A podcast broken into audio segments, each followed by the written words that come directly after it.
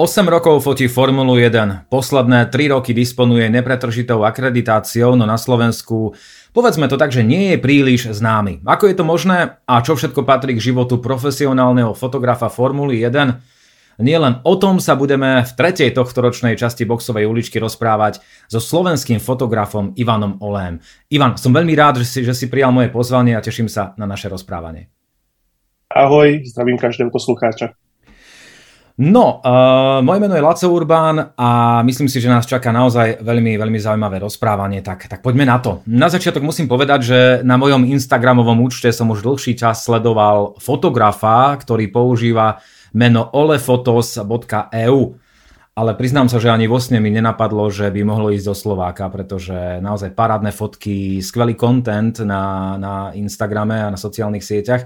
Ale zmenilo sa to až vo chvíli, keď e, ma Ivan začal takisto sledovať, čo sa priznám, že ma úplne prekvapilo, lebo ja tam mám len pár ľudí a som e, v porovnaní s velikánmi F1 ešte veľmi maličký taký, taký užívateľ.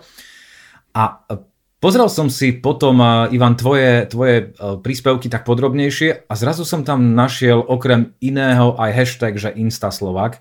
A to som si povedal, čože?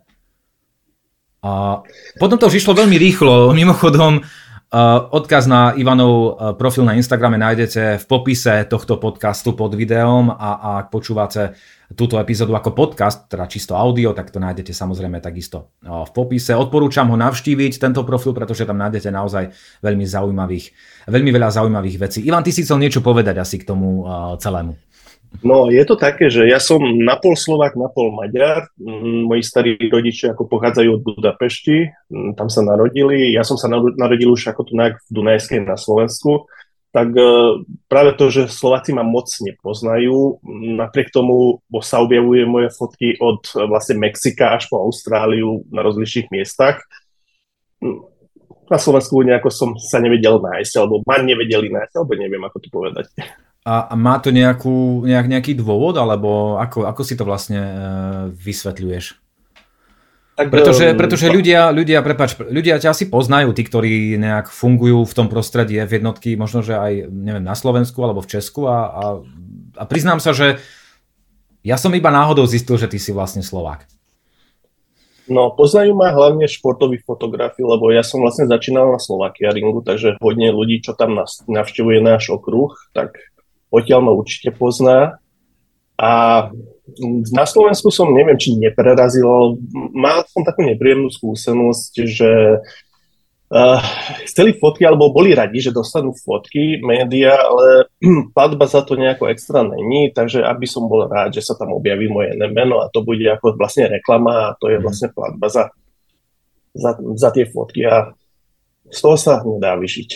Mm, no tak to je asi pochopiteľné. Uh... Poďme ale tak sa vrátiť trochu v čase a skús nám povedať a našim poslucháčom, divákom, že ako dlho sa venuješ foteniu všeobecne, celkovo a ako dlho trvalo, kým si sa rozhodol, že budeš fotiť Formulu 1? tak ja som vlastne začínal ešte v detstve, ako ja som bol uh, rodinný fotograf, lebo každý chcel, aby som ho nafotil, to fakt, fakt ako od detstva mi strčili do foťák do ruky a tu máš, foť oslavy a tieto veci a neviem, od začiatku mi to ako šlo, mal som, ako som taký vrodený talent, by som to nazval. A vlastne keď sa postavila vlastne tá pretekárska dráha Slovakia Ring u nás e, v tom 2000, 2009, tak vtedy som začal najprv tam chodiť ako najprv na tribúnu, fotil z tribúny a potom sa mi tam podarilo vlastne dostať ako medzi akreditovaných fotografov a tam to začalo celé. Mm-hmm. Ja som vlastne začal, hovorím, tie oslavy som fotil a prešiel som si ako všetkým, ako portréty som fotil a nielen doma, ale aj známych a potom aj na objednávku, uh, objednávky a vlastne fotil som aj svadbu a čo možné, len pri, pri ničom som necítil to, že hej, toto je to, čo ma strašne zaujíma, že toto by som chcel robiť až kým som sa nedostal k tým preteka- pretekárským vozidlám, uh, k tomu hukotu, k, to, k tomu adrenalínu, čo tam panuje a to bolo to, že no, teraz som sa našiel, toto chcem robiť. A pamätáš si na ten konkrétny kľúčový moment, kedy si sa rozhodol, že, že ideš do toho? Ako jeden konkrétny tam nebol, to bol ako pretek jeden po druhom. A vlastne hovorím, ako som začínal na tribúne a to bolo stále to, že mm, dostať sa tam bližšie, dostať sa tam bližšie. A najprv to bolo ako cez, skrze lokálnych, ako to boli ako lokálne noviny, by som nazval. A potom tam sa, tam sa mi podarilo vybaviť tá akreditácia a potom som sa vlastne dostal už donútra ako akreditovaný mm. fotograf, ale to bolo ako fakt miest, miestne noviny, by som to tak nazval. A som sa snažil zdokonalovať preteky po pretekoch, mal som možnosť nafodiť GT, uh, fakt silné kone tam, mm, VTCC, čo ešte vtedy boli ako veľký boom s Michalom Nor- Norbim. A tak som sa vlastne dostal aj k formule.hu, vlastne k vydavateľstvu a tam som stretol jeho zástupcu, majiteľa a sme boli si predstavení, ja som ukázal fotky, že no, toto robím, som tu na Zokoli a on, že super, aj tak hľadáme človeka, ktorý je odtiaľto a že ktorý by mohol pre nás ako fotiť. A vtedy vlastne začala tá spolupráca s nimi.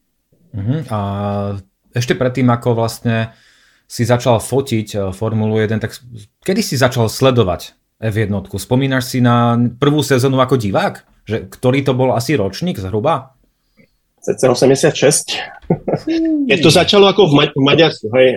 Aha. Fakt ako aj otec bol ako hodne do aut, takže sme to kúkali v telke a v 86. bolo ako prvé preteky v Maďarsku, takže to odvtedy ako furt som kúkal v telke s otcom. Mm, tak to už je nejaký, nejaký ten ro- ročík. Ja som sa práve v tom hey. roku narodil, takže ja som nemal šancu vidieť ešte veľkú cenu uh, Maďarska.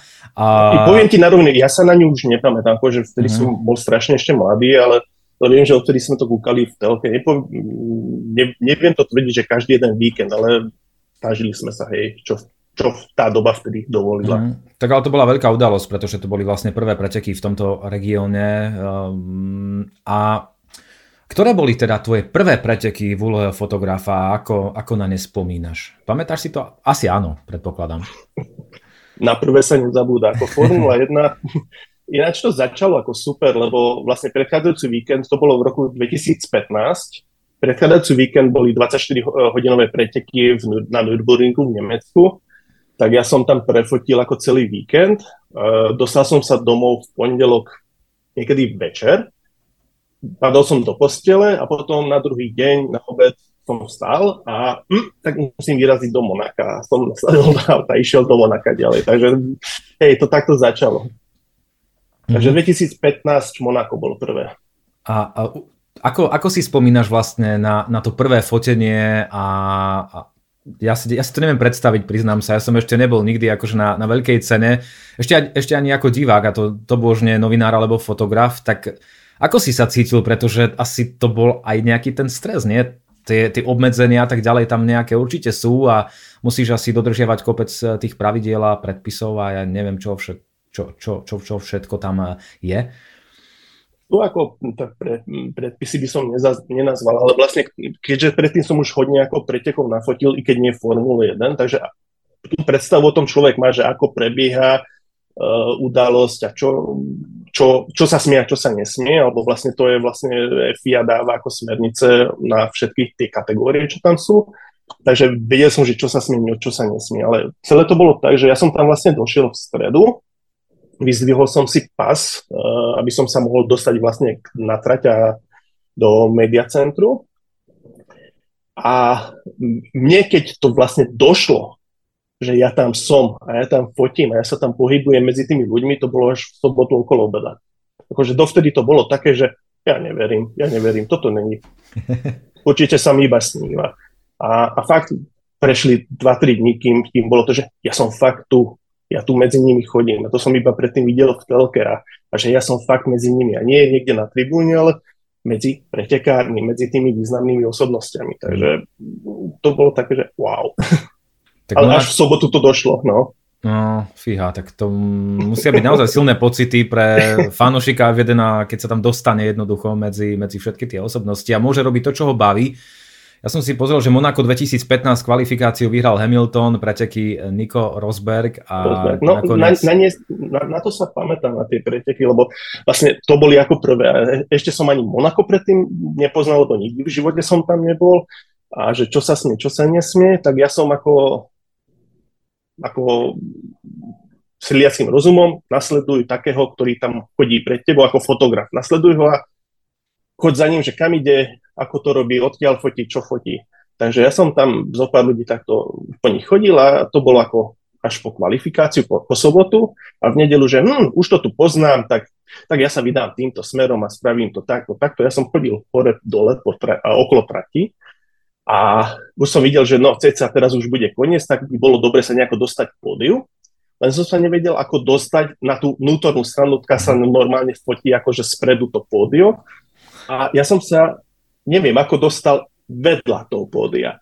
A ja som stál ako... Uh, vedľa mňa bola ochranka uh, Rainera, kniežata Rainera, a vedľa toho už bolo pódium. Takže som vedel, že hm, asi nie som na dobrej strane, ale tak som tam, musím nafotiť, tak som odtiaľ fotila. Podľa mňa vzniklo aj, aj tak dobre, vznikli dobré fotky a vznikla tam dobrá fotka, lebo vlastne mám jednu fotku, keď sa Nico Rosberg pozerá na Hamiltona a s takým, že hm, ja som ťa tu Max bil doma. Takže ako, e, ten moment je ako dobre chytený. A to spredu som e, cca tú istú fotku videl uh, od ďalšieho fotografa a nemalo to ten efekt. Vieš, keď sa tak pozera dole a Luis má také zavreté oči a pozerá sa do zeme a Niko s takým uškrnom v oku a na ústa, že vyhral som. Akože z toho hľadiska to bolo dobré, len No, na, na, na druhý rok, alebo na ďalší rok som už vedel, že hm, to musím z druhej strany a, a celkom ináč. Takže hej, toto sa stáva. Ale toto boli ako fakt prvé preteky, že čo, čo som tam bol. A vedieš si nejakú štatistiku? Vieš, koľko veľkých cien si navštívil dokopy? A môžeš to spojiť aj s eh, odpovedou na to, že na koľkých pretekoch si bol v Lani? No, tak eh, celkovo je to zatiaľ pod stovku, ale presné číslo ti neviem povedať. A v Lani som bol vlastne, myslím, na štyroch, ale to, to zase kvôli toho, že sa mi narodila dcerka a to bolo troška také, taká strastiplná cesta, by som to nazval takto. Lebo v 2000, ktorý rok to bol? 21, hej, 2021, veľká cena Maďarska, mm, prebiehala ako normálne pre mňa, štvrtok, piatok, sobota kvalifikácia, všetko. Som už, bol už v sobotu večer na ubytku, osprchaný všetko, zalahol som si práve do postele, mohlo byť asi cca polnoc. A píše mi manželka, ktorá bola už vtedy asi cca v 18. týždni tehotná, že no mám problém, ležím už v nemocnici, lebo začal pôrod a že musia to zastaviť.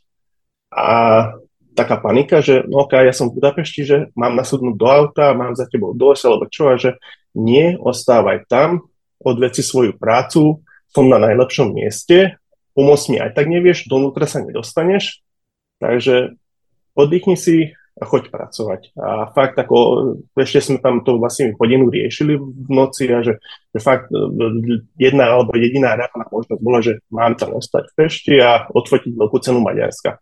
A bolo to super, lebo potom na druhý deň začalo to tak, že Bottas odroloval v prvej zákrute uh, Verstappen a Čeka, myslím, a mám z toho super fotky, takže hej, oplatilo sa, aj tak by som nevedel pomôcť, takže takto, takto to začalo a našťastie bábo, bábo sa udržalo alebo uchytilo a potom sa narodilo v novembri, takže všetko prebiehalo v poriadku. To som, to som sa vtedy, myslím, vracal z, z ceny Ameriky, myslím, hej, a potom bol pôrod. Takže aj na pôrod som bol doma, lebo manželka vtedy hovorila, že keď nebudeš doma na pôrod, tak ja ťa zabijem. Takže som, takže som sa musel dostať na čas domov. No, takže uh, narodila sa našťastie zdravá, všetko v poriadku a, a bolo to také, že mm, no, bolo by dobre s ňou byť. A každý mi hovoril, že ostaň s ňou doma, lebo tie prvé roky bude strašne lutovať. Formula tu na G, bola aj bude, ale tie prvé roky toto nevrátiš. A myslím, že to bolo uh, minule na noticine hej, Imole v Taliansku, keď som sa vrátil domov v pondelok ráno o 6, keď som sa vracal už do domu, tak ona už bola hore a manželka ju vyniesla ako do, do predsiene, kde ma pýtala a ja som sa tam rozplakal, že fú, strašne si mi chýbala a, a, a neviem, radšej chcem tu zostávať s tebou zatiaľ teraz. Tak sú to silné emócie. Ja mám tiež takmer 1,5 ročnú cerku, takže viem to pochopiť úplne, aj keď nechodím na také ďaleké cesty ako ty. Ale áno, je to, je to, je to veľmi silné a veľmi, veľmi emotívne. Um, no chvála Bohu, že všetko dobre dopadlo. A chcem sa ešte opýtať teda uh, počas tých 8 sezón a počas tých troch posledných, keď si mal uh, tú permanentnú akreditáciu, koľko najviac veľkých cien v priebehu roka si, si navštívil? Ktorý rok bol najsilnejší? Pamätáš si to? 19, alebo... 2019 a to bolo nejakých 19 pretekov, sa mi zdá, alebo 20. Tak to je to riadna ako, ako, a to, to, to bolo ako riadna šupa, ale to bolo fakt ako únavné. To, uh-huh. to, to človek by povedal, že hej, hej, to sa dá zvládnuť, ale keď, keď sú tam také víkendy, že sa človek dva týždne nedostane doma, alebo neviem, či v tom roku už boli aj triple headery, uh, fakt nie si doma a si na cestách a, a z hotela do hotela, z letiska na letisko a ke, keď si tam, tak iba fakt hotel, trať, hotel, trať a nič z toho nevidíš je to strašne ako mordujúce. A veľmi málo ľudí ako robí z tých e, fotografov alebo novinárov, že všetky, akože full všetky. Je to ako strašne, strašne.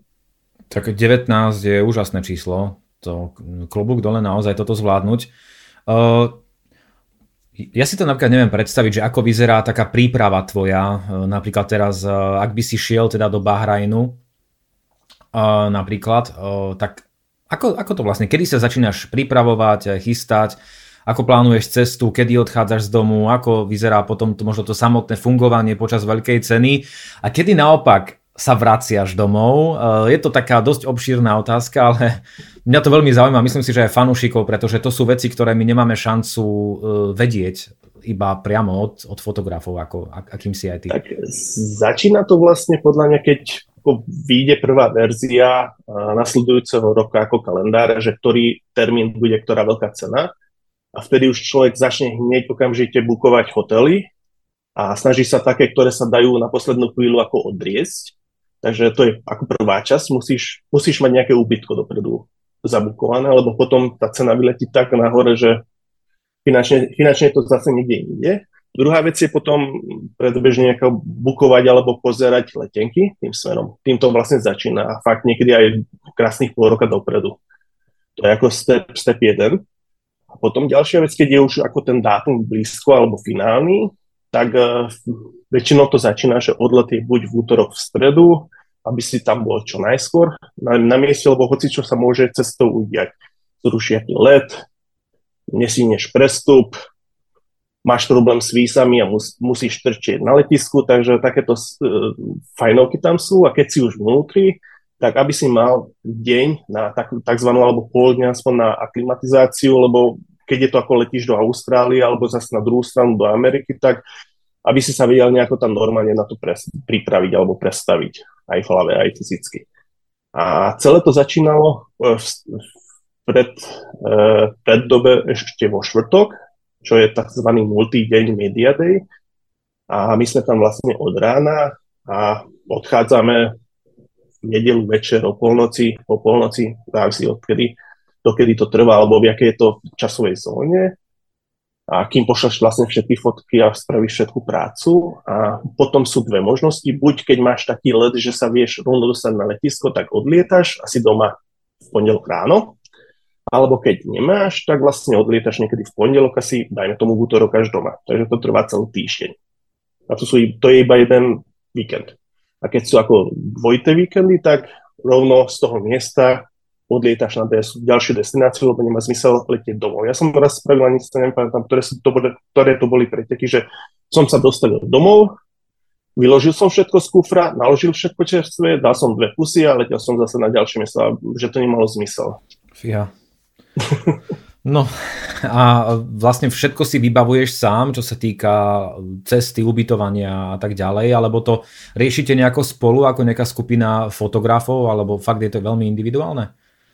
Je to podľa mňa dosť individuálne. Ako zo začiatku to bolo tak, že všetko ako prvé dva preteky boli také, že ešte pre mňa to riešil ako formula, alebo vlastne skrz toho novinára, ktorého tam mali, lebo on tam už chodil asi 10 rokov predo mnou, že už to tam poznal. Ale to, že novinár a fotograf to sú dve tak rozličné doby, že oni, my tam musíme ako fotografi byť na trati čo najskôr. Novinári dojdú asi okolo obeda, ten, ten daný deň. Tí sa tam nemusia. Ale tí zase na odplatu odchádzajú v ten daný deň až o polnoci. A keď my končíme skôr, tak môžeme aj, dajme tomu o 6, keď už je po kvalifikácii a odoslal si všetky fotky, spravil všetky fotky. Takže nevedeli sme nejako zosúľadiť ten čas, tak vtedy to bolo také, že OK, tak si to začneme riešiť sám a na základe mojich preferencií som si potom vyberal uh, ubytka, tak lety, tak aby mi to najviac pasovalo. Ale sú, ale sú aj také veci, že najprv, napríklad cez koronu bolo, že v ktorých hoteloch môžeme byť uh, a boli tzv. bubbles skupiny, že iba tí ľudia sa mohli stýkať s nikým iným, si sme sa nemohli stýkať, takže to sme tam boli ako v skupinách riešení. Mm-hmm. A možno takú teraz akože osobnejšiu otázku položím, ale samozrejme, ak nechceš, vôbec nemusíš na ňu odpovedať. Uh, týka sa to financií samozrejme, že aké, aké je to nákladné, um, a takto sa opýtam, hradíš si všetko sám, alebo jednoducho uh, prebieha to v spolupráci s tým spomenutým maďarským webom formula.hu.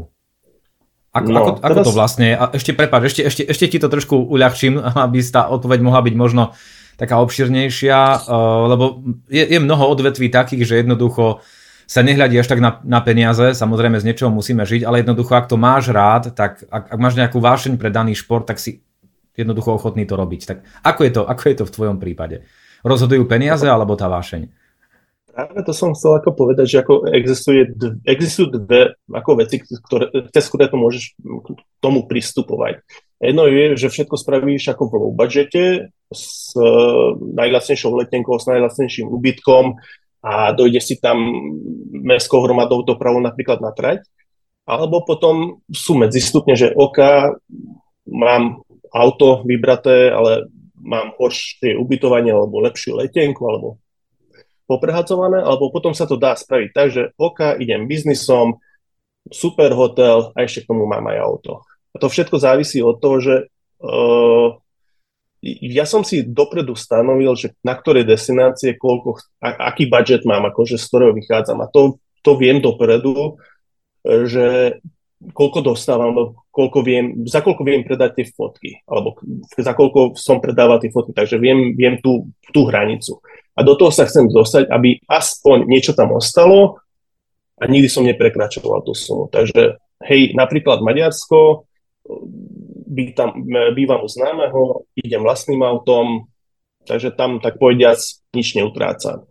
Ale napríklad, keď sa letí do Austrálie, bo Japonsko je strašne drahé, tak do úbytkov v Japonsku je normálne, tak musíš, vieš, prepočítať, že hm, toto si môžem dovoliť, to, to si môžem dovoliť, alebo to už nie. Uh, mal som teraz pripravenú otázku, ale akurát mi vypadla z hlavy. Nevadí, možno sa... Možno sa Aha, už viem. Uh, máš, máš teda konkrétny prehľad, že koľkým médiám posieláš svoje fotky, vieš, vieš nejaké také číslo? Je, vlastne to číslo sa mení počas roka, alebo je to nejaké stále číslo počas sezóny? Že čo ja viem, že na začiatku roka sa dohodnete s toľkými a toľkými, alebo je to, je to jediné médium, alebo koľko ich vlastne, ako to funguje? tak e, človek sa snaží hneď na začiatku niečo dohodnúť, ako aby mal aspoň nejak, ne, nejaké odrazové miesto, že mm, na tomto som a medzi, tom, medzi tým sa môže vlastne počas roka objaviť, že buď na danom mieste, že uh, by bolo dobré, že keby sme mohli od teba kúpiť fotky, alebo sa do, mm, tam, tam bude taká vec, ktorú máš iba ty, alebo máš ty a možno ešte jeden a vieš tú fotku alebo, alebo ten dej predať. Takže vieš, ešte s týmto tam sa človek narába. Potom sa dá, že OK, tú fotku ešte potom dám XX ďalším miestam. Mm. No dobre, poďme, poďme teda k samotnému uh, foteniu. Ja som úplne akože v tomto like, ja neviem fotiť takmer ani mobilom poriadne, ktorý to už sám zaostruje tieto veci. A máš nejakú zásadu, od ktorej ako fotograf počas fotenia neupustíš jednoducho, že, že toto musí byť dodržané, aj keby neviem čo? Ja by som povedal, že dve dôležité veci sú, ktoré ja ako nasledujem. Prvé je, že aj keď idem na také miesto, ktoré už poznám, ja ten štvrtkový deň využívam na tzv. truck walking, ktorý robí aj pretekári. Že prejdem si to celé, pozriem sa, kde sú ako možnosti fotenia, z ktorej strany, lebo človek nemôže tak ísť, že veď som tam bol minulý rok a tam bol otvor a odtiaľ môžem fotiť. Lebo ča- strašne často, a hlavne v poslednej dobe, tam pre teba dajú ako banner, lebo reklama je dôležitejšia. To znamená, že kaž, každú jednu trať prejdem okolo, vo štvrtok, popri tom pofotím tých jazdcov, jazdcov, ktorí tam takisto robia ten trok volka, prechádzajú si ten asfalt, že ako sa zmenil alebo ako sa nemenil. Takže to je ako najdôležitejšia vec pre mňa, hlavne keď idem na nové miesto, tak to už fakt sa a pozerám každým smerom, kúkam odkiaľ ide slnko a takéto banality, a čo, čo je ako v pozadí, aby, aby som vedel, že OK, sem sa môžem dostať do obeda, lebo tam je dobré svetlo, svetlo alebo na obed a po obede bude zapadať tým smerom, aby mi neprekážalo. Takže na takéto veci kúkam, to je ako number one. A potom ako druhá dôležitá vec, a to zase vychádzam z toho, že sa mi to predtým stalo, že vždy pred každým session kúknúť baterky, či sú nabité a či sú karty vymazané a predtým vlastne nahraté do počítača.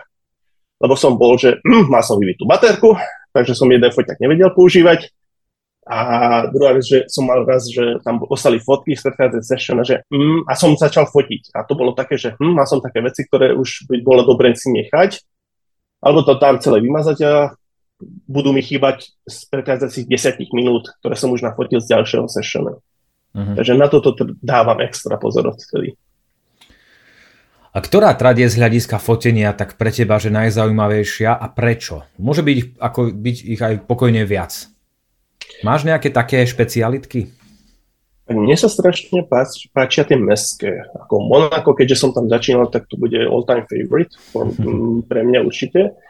A strašne rád fotím aj v tom Baku, lebo sú tam super zaujímavé miesta, ako keď z, vrcha fotí, z vrchu fotíš a vždy niečo nové, ako sa dá vymyslieť. Alebo eh, zasa mestská, tak povedať, stratie Melbourne, strašne ako sa dobre dá pohrať s pozadím, že sú tam tie mrakodrapy. A okrem toho, keď sme boli počas korony v, v Portugalsku, tak Porty malo, malo odrovnalo. To bolo ako taká nádherná trať, také okolie, že ja by som sa tam hoci kedy rád vrátil. Akože povedia, že teraz už povedali, že, že nejdeme, ale keby to bolo tohto roku namiesto Číny, tak, tak rád. Áno, nakoniec namiesto Číny nebude nič a budeme mať e, len 23 veľkých 23. A, a teraz, ak, e, ak sa na to pozrieš nie ako fotograf, ale ako fanúšik, e, tak máš nejakú inú preferenciu, čo sa týka okruhov, alebo sú to tie isté? Ako fanúšik? Mm, ja by som, a to záleží od toho, že komu fandíš. Akože keď som ako fanúšik Luisa, tak idem do Británie. Keď som fanúšik Maxa, idem do Holandska. Leclerc, niekde Francúzsko alebo Monako a nejaký Talian zase určite do Talianska, akože, lebo tam, je, tam sú vždy tie najlepšie atmosféry a vlastne pre toho, pre koho fandí ako domáci. Určite by som z tohto hľadiska k tomu pristupoval. A ako je to vlastne uh, s výberom miesta počas veľkej ceny? Hej? Že ty, uh, ty sa na tom okruhu môžeš pohybovať asi neúplne, že kde chceš, ale v nejakých vymedzených zónach predpokladám, alebo mm, tak si to nejako predstavujem. Je to nejako limitované, že, že ty musíš byť iba v tej časti okruhu, alebo môže ísť aj inde? Ako, ako to funguje? Ja keďže som sám a nie som v partii s nikým, tak ja si vyberám tie časy alebo tie rozmyslenia podľa vlastného uváženia, že OK, tu začínam, tam sa chcem dostať, to je napríklad FP1, FP2, úplne druhá strana, lebo svetlo je tam lepšie, alebo je tam iné zaujímav, iná zaujímavá časť Takže ja si to celkovo manažujem sám, ten čas aj vlastne ten pohyb. A práve na to slúži ten štvrtok, že aby, keď si to prejdem, aby som si to už vtedy dával dokopy v hlave, že no, takto to budeme robiť. A jedine to sa tam mení, keď vidím, že napríklad nešmykajú sa alebo neletia tie vozidla tým smerom, ako som myslel, že tu nejak pôjdu von, lebo je to taká zákruta taká alebo niečo, tak si to revidujem, ten plán na, na tie preteky, že hm, chcel som ísť sem, ale to vypadáva, radšej spravím túto časť. A kam sa nesmie, ako nie, že nesmie, ale je to limitované, je boxová ulička, lebo tam sa musíš ako dopredu hlásiť. Uh, je tam daný limit ľudí, že ktorí tam pustia za jednu session, takže sa musíš dopredu prihlásiť, vybrať, že kedy tam chceš ísť a potom dostaneš na to vlastne povolenie a môžeš tam ostať iba tú jednu session, ktorú si si vybral. A kam vôbec nesmieš, tak to je park ferme, lebo nesmieš sa ničoho dotknúť, to, to ťa zabijú maršali. A potom sú tzv. red zones, e, také miesta, kde je to života nebezpečné stať, alebo kde sa môže niečo také stať, takže tam je ako celkový zákaz. A stalo sa niekedy, nemyslím len teraz tebe, alebo nejakému foto, fotografovi, že by porušil tieto, tieto nejaké pravidlá? Alebo aká sankcia tam hrozí, ak, ak sa niečo také udeje? Uh, no,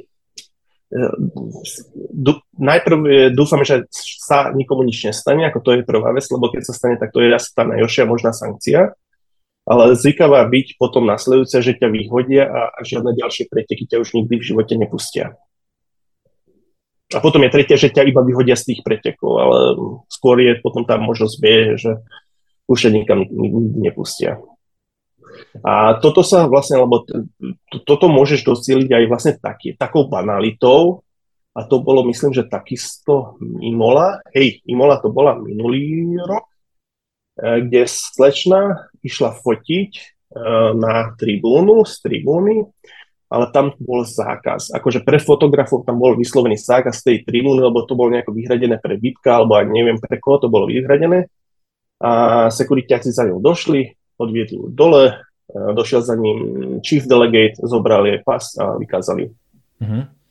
A keď si teda v boxovej uličke, nemyslím v našom podcaste, ale priamo naozaj v boxovej uličke, tak uh, čo vlastne nesmieš fotiť? Uh, keď vlastne stojíš pred, pred jednotlivými boxami tých tímov, tak uh, čo tam vlastne nesmieš? Akože monopost, nejaké detaily asi vôbec, alebo? Ale môžeš, všetko ano. tam môžeš fotiť, lebo vlastne čo ukazuje telka, to môžeš všetko aj ty fotiť. Jedine, čo sa nesmie fotiť, alebo vlastne tam sa nedostaneš, to je vnútro toho boxu. Lebo to, čo vlastne vidíš, tam, tam je taká rásna stena za tým slogami a všetkým a telkami, ale za tým je vlastne tá technická miestnosť, kde sa dejú tie čary a to nemôže nikto vidieť. Takže tam nesmieš a vlastne z tohoto mám jeden taký menší trapas, že to bolo v 2000, uh, ja som strašne zlý s uh, dátumami, ale myslím, Aj, že ja. to bolo 2000, 2017, keď uh, vyhral um, Rosberg, hej. Uh, Titul? Hej. Myslím, že nie, 16 asi to bolo. 16, hej, 16. Mm-hmm. A v 16. to bola strašná oslava, vtedy už v boxovej, my sme ju fotili, ako keď dostal tú cenu, všetko a milión ľudí tam. A ja som sa nevedel, fakt, akože ten, ten dav ľudí akože tlačil pred sebou a natlačil ma do garáže vlastne Mercedovského a nevedel som sa nikého dostať. A ja som hovoril, že OK, musím spraviť fotky, ja som prebehol tam vzadu a mňa zachytila tam e, vedúca media týmu Mercedes a bolo hneď prvé, že si napísala moje meno, musel som ukázať všetky fotky, ale ja som ukazoval, že ja som fakt tam nič nefotil, iba som musel prebehnúť, lebo nevedel som sa ináč dostať von. Takže hej, hej, dá napomenutie na mňa, že sám som sa pohyboval tam, kde som nemohol. Našťastie, keďže to boli ako posledné preteky a oni vyhrali toho roku, takže toho nebolo nejaké extra holo, ale hej, mohol som to dostať ak nejaký dištanc kvôli tomu alebo niečo, že som, že som sa pohyboval tam, kde som sa nemal. Ale fakt nebola žiadna iná možnosť, lebo ten dál, nevedel som sa dostať nejako von. Tak tam musela byť riadna eufória vtedy. Uh, na jednej strane garáže, neviem, asi u Lewisa Hamiltona sa príliš netešili. Uh, ja som sa to pýtal aj preto, lebo vieme aj z minulosti, že tam mm, v jednotke rôzne špionáže, fotografie a tak ďalej. Uh, tam, ale, to, ale o tom každý, vieš, o tom každý vie, ako, každý vie o tom, že kto fotí pre koho a moc ukrývať ako monopost nevieš ako pred nikým, iba keď vtedy, vtedy sa ako extra ako zakrývajú, ale myslím, že od tohto roku ani to sa nesmie, keď je nejaká nehoda a pred garážami vyťahnuté také molina, že nemôže sa dovnútra fotiť, kým to opravujú, aby sme náhodou nenafotili také, ktoré sa nedá. Ale, ale každý štvrtok je vlastne uh, oficiálne FKE homologizuje ten každý vo, jeden voz na tie aktuálne preteky a sú zoradení jedni za sebou a môže si všetko najmenšie detailne nafotiť. A tí, čo fotia takéto, tak konkrétne majú, že mm, potrebujem 100 fotiek z tohto krídla z ľavej strany, z vrchu, z hora. Takže hej, toto konkrétne sa robí, takže wow. není to zakázané. Aha. A každý o tom vie, že akože Zaujímavé. Takže tak, takto prebieha tak povedia tá špiona, že akože mm, každý fotografie, že ktorý robí pre ktorú stranu a čo sa mm-hmm. fotí. A ty si vlastne spomenul, že sú tam nejaké červené zóny, ktoré, do ktorých nes, nesmiete chodiť. Bol si už niekedy ty počas e, fotenia v nejakom bezprostrednom nebezpečí, alebo bolo ti už niekedy tak povediac horúco, že, že ťa to minulo len tak, dajme tomu, že tesne? Tak e, fakt sme sa predtým nedohovorili, ale bol, boli ako 2016, na to sa pamätám, na to nikdy nezabudnem v živote, Melbourne a Alonso mal strašnú nehodu na začiatku pretekov a on konkrétne tam vrazil do steny, kde som ja stál, alebo vlastne 2 metre odo mňa, takže brutálna rana všetko. A to bolo ako, nebola to red zone, nebolo to zakázané miesto. Ako tam nikto neočakával, že on tam vyletí a vlastne tam spadne. Takže uh, prebiehalo to ako Počul som zaštípanie kolies, lebo som išiel po priplotu. Pozrel som hore, že odkiaľ to ide, pristúpil som bližšie, vtedy rana strašná a leteli uh, karbenové súčiastky a všetko a štrk tam letelo, tak som sa hodil o zem, aby som čo najmenej dostal, aj tak som bol troška taký uh, dostrielaný, by som to nazval. Prebehli asi 3 sekundy, som sa postavil, vyťahol foťák a začal fotiť tým smerom, vlastne kam sa on pošmykol. Takže som ma, mal z toho fotky, nie z toho priamého impaktu, ale vlastne keď už bol na druhej strane a v štrku on tam ležal. A mám vlastne celé, a ja by som to tak povedal, že mne vtedy hlava vypla, ale keďže som tam na to, aby som fotil, tak na to mi fungovalo, že zober foťák a máš robiť si svoju prácu. A ja som celé nafotil to, ako on vylieza z auta a opres, opre sa o ten múr. A ja som ako v hlave zase zapol to vnímanie, keď som ho videl pred sebou, že on sa opiera toho múru a že ty vole, on asi vypadol z toho auta. Asi to neprežije. A potom som sa rýchlo kúkol na fotky, prešiel a ne, mám to celé, ako on vylieza z toho auta, ale ako hlava nestíhala vtedy. Ale zase fotky mám z toho. Fíha, tak to je celkom sila. A išiel si potom na nejaké... Takže na to, na, na to nikdy, nikdy nezabudnem, ako fakt to bolo to, také, že... Tak to verím. To som musel potom predýchavať. A išiel si na nejak, nejakú kontrolu potom, na nejaké vyšetrenie, alebo to bolo... Tak, e, tá, ja som mal iba také väzné rany z toho, akože ja som to moc neriešil, a nejaké modriny potom, takže ale nič, nič také extra. Fíha, no tak celkom silné kafe. Uh, poďme k takým menej nebezpečným možno veciam, aj keď kto vie, čo, čo všetko si zažil aj v súvislosti s počasím. Ako sa vyrovnávaš s nepriazňou počasia? Alebo zažil si nejaký fakt, že extrém, eh, kedy to fotenie už bolo také náročné, že nevedel si, čo máš, ako to máš zachrániť, aby si aspoň niečo mohol odfotiť? Sú tak povedať tri extrémy. Jedno je strašné teplo, druhá, druhý extrém je za strašná zima a tretí extrém je, keď k tomu aj leje. A napríklad s, s tým dážďom, to bola veľká cena v Nemecku, rok zase nepoviem, ale myslím v 18 Eh, že vlastne som celý zmokol, aj keď mám na fotňáku a na objektívoch taký ochranný plášť, napriek tomu to celé premoklo. A mne sa pokazil tak povedať tam foťák, že toľko vody dostal, že čo, čo už nevydržal, ale ináč veľa vydržia tí, tí, tieto moderné stroje, ale tak sa vzdalo. Ale našťastie eh, na každých pretekoch sme mali okrem počas korony Eh, zástupcov aj Nikonu, aj Canonu, tých dvoch najväčších značiek a sú tam preto, aby ti pomohli. A keď ti nevedia opraviť, ako na počkanie, tak dostaneš od nich ďalší stroj alebo objektív alebo hoci čo, vlastne poškodíš, tak môžeš na tie preteky alebo na ten deň používať, používať ich výstroj. Takže to mi ako e, strašne vtedy pomohlo.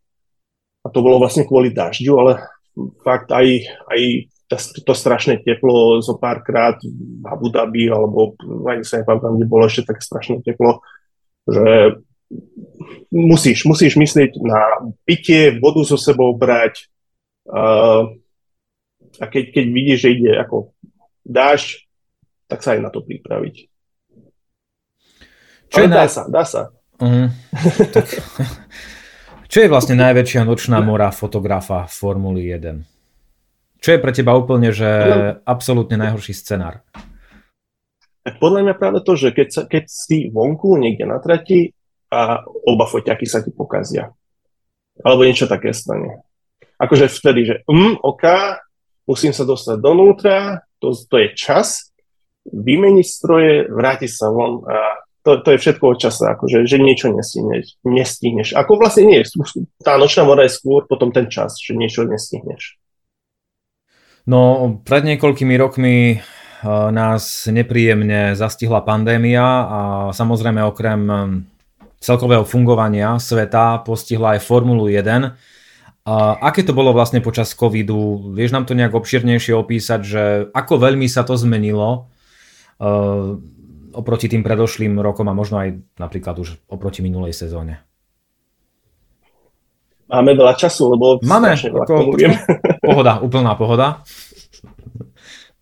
Dobre, tak ja by som to hneď začal uh, s tým Melbourneom v 2020, lebo my sme ako sa medzi sebou už dohadovali fotografii aj novinári, že ide COVID, či budú tie preteky, nebudú a vlastne u nás to v telke, ako myslím u nás na Slovensku, v Maďarsku, v Európe to zatiaľ vtedy nikto ako neriešil, to, tak médiá to neriešili, ale my sme, my sme o tom už vedeli a riešili sme to, že pôjdeme, nepôjdeme, čo ak pôjdeme, niekto to chytí, budeme tam v karanténe. A fakt, my sme e, s tým maďarským kolegom sa na poslednú chvíľu, e, v, piat- v sobotu sme mali odlet a v piatok sme odriekli ten odlet do toho Melbourne, že je to veľké, veľké riziko, lebo keď sa tam dostaneš, fakt buď si v karanténe, keď ťa diagnostikujú alebo niečo, alebo vtedy to bolo už ešte tak. A druhá vec je, nedostaneš zaplatené, lebo vlastne nič nafotíš cez víkend, nie? Takže si tam bol, tak povedať, zadarmo z vlastných.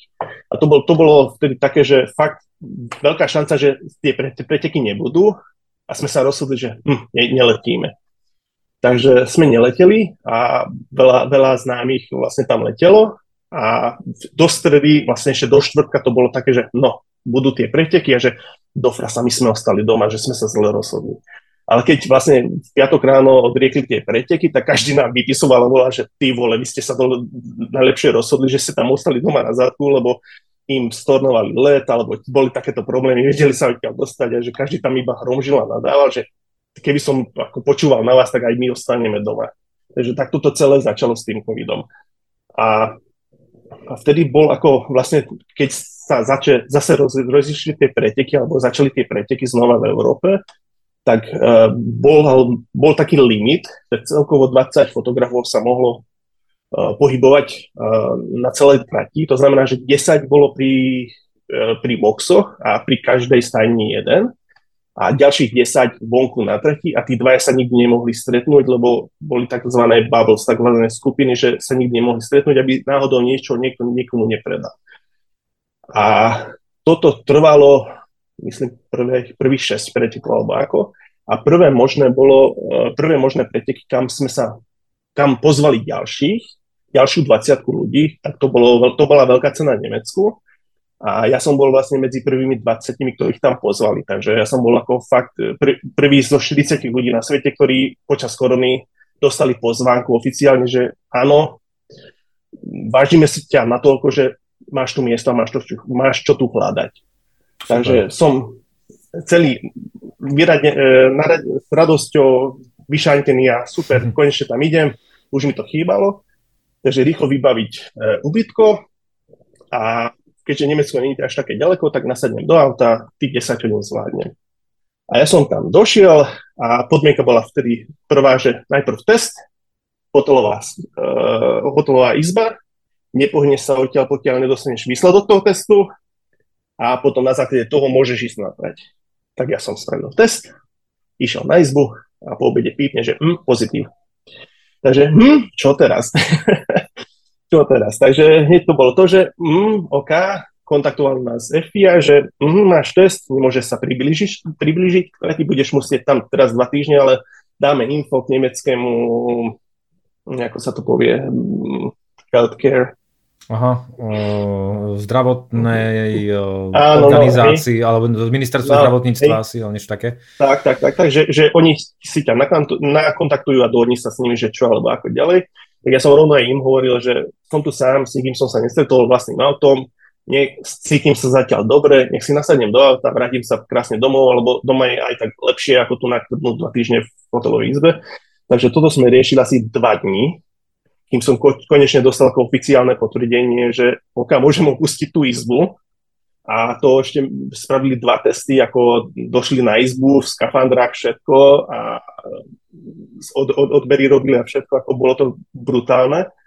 Ale našťastie ma ako uvoľnil a mohli som ísť, mohol som ísť domov a vlastne dali potom správu sem na slovenské zdravotníctvo, že áno, mal som pozitívny test, že musím byť v karanténe. Týmto to začalo celé. A našťastie to, to vtedy prebehlo ako mm, s miernymi príznakmi, takže nebolo to až také zlé. A potom nasledujúca možnosť, kam som už mohol ísť a vlastne, kde som už aj normálne fungoval, to bola veľká cena potom v Imole 2020. Ale to bolo vtedy také ako to miesto divné, že cez preteky si počul vtákov a ticho. Cez preteky. Nikdy v živote som také nepočul také zimovriaky z toho vtedy chodili, akože chodíš na trati na tom ikonickom mieste, kde vždy je obrovský hluk mm-hmm. a teraz počuješ vtákov, sem tam prejde monopost a potom zase ticho. Ako to sa, to sa nedalo opísať, ako to taký silný mne vtedy nechalo. A vlastne potom začalo to, že sme boli tak v tých skupinách aj my, že tí bubbles, že sa môže s nikým stretávať, keď si ako na hotelovej izbe, tak iba s tými môžeš byť, alebo v jednom hotelu, s ktorým potom pôjdeš s jedným autom a sedíte pri jednom stole a takéto veci. Tak ja som bol spolu s, z Austrálie s Timom, Timom Ilmanom, z Švajčiarska tam bol e, Steve Domenjos a z Francúzska Mario Renzi. My sme boli ako jeden tým. Oni fotili pri FOM a my sme ako freelanceri vedľa nich boli, takže my sme takto fungovali štyria. A takto sme chodili vlastne celú Európu. Im to vlastne ako nepovolili trošku viac, že tam oka už sa nemusíte takto držať striktne veci. Ale to bolo fakt ako, že my sme v jednom aute spolu všetko. Hmm.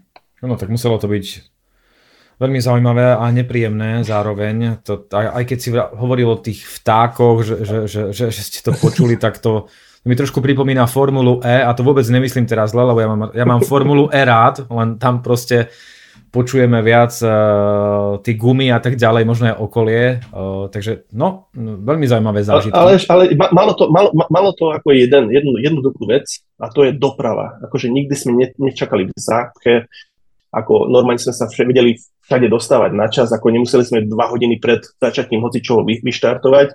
Takže z tohto hľadiska to bolo ako super ideálne. ideálne. Takisto lety. Sám som sedel na veľkom lietadle, kým som sa dostal napríklad do Portugalska. Akože letisko prázdne v Mníchove, vtedy keď som prilietal, ako fakt. Akože také zážitky z toho, že brutál. No, a všade je... si musel ako do, dopredu vybavovať ako tie povolenia. Našťastie ako F, FIA a Formula 1 ako otvára strašne tie dvere lebo hoci, hoci kam sme sa chceli takto dostať, tak oni začali vybavovať tie papiere k tomu a povolenky a cez ministerstva a čo ja viem čo. Takže už nám naposielali, podpíš, podošli späť a vtedy to ako strašne otváralo dvere ako na, na tieto lety a presuny. Takže Znie to ako z takého katastrofického alebo postapokalyptického filmu trochu, keď si to tak aj predstavím a spomeniem si na to, ako to vlastne vyzeralo. A inak je úžasné, že, že fotograf zo Slovenska, respektíve z Maďarska, sa dokáže dostať do niečoho takého ako kolotoč Formuly 1 a že je tam rešpektovaný. Tak to asi musí byť veľmi dobrý pocit. A myslím si, že to inšpiruje aj ostatných, že aj z malej krajiny, či už je to Slovensko alebo Maďarsko, tak sa dá dostať o, do tej svetovej špičky. Uh... Treba, strašne podľa mňa veľa preto, ako spraviť. Ako musíš pracovať, pracovať, pracovať. Ako bez toho to nejde. Ale každý má na to podľa mňa možnosť a musí, každý, kto veľmi chce a ide si za svojím snom. Čo by si, čo by si poradil uh, takému začínajúcemu, alebo začínajúcemu, možno niekomu, kto nás teraz sleduje, počúva a povedal si v tejto chvíli, wow, ja by som chcel byť fotograf Formuly 1 a čo vlastne by mal splniť? Alebo s čím by do toho mal je ísť? To... Ako sa to dá dosiahnuť?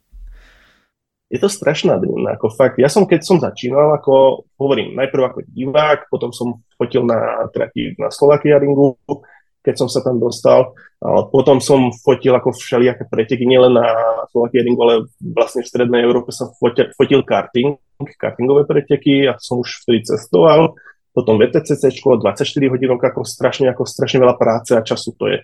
To znamená, že musíš do toho veľa energie ako fyzicky a takisto zo začiatku aj finančne do toho zainvestovať, lebo to, to je dobré, že ako dá, sa, dá sa používať aj jednoduché fot, foťáky s jednoduchými sklami, objektívmi k tomu, ale keď to chce niekto robiť seriózne, alebo už sa chce niekam posunúť ďalej, tak musí do toho aj finančne krásne zainvestovať. A musí, musí si byť, byť toho ist, vedomý, že, že to nebude zadarmo, nebude to ľahké. A keď si spomenul to investovanie, vieš to tak, akože nemusíš samozrejme, vieš to tak uh, nejak nepriamo naznačiť, že či to je v hodnote nejakého nového auta, alebo nedaj Bože bytu domu? Tá, tá e, investícia, Myslíš, keď už... Vý, keď... Vý, vý, vý, výbavu? Áno, Aktuálnu áno, výbavu? Áno.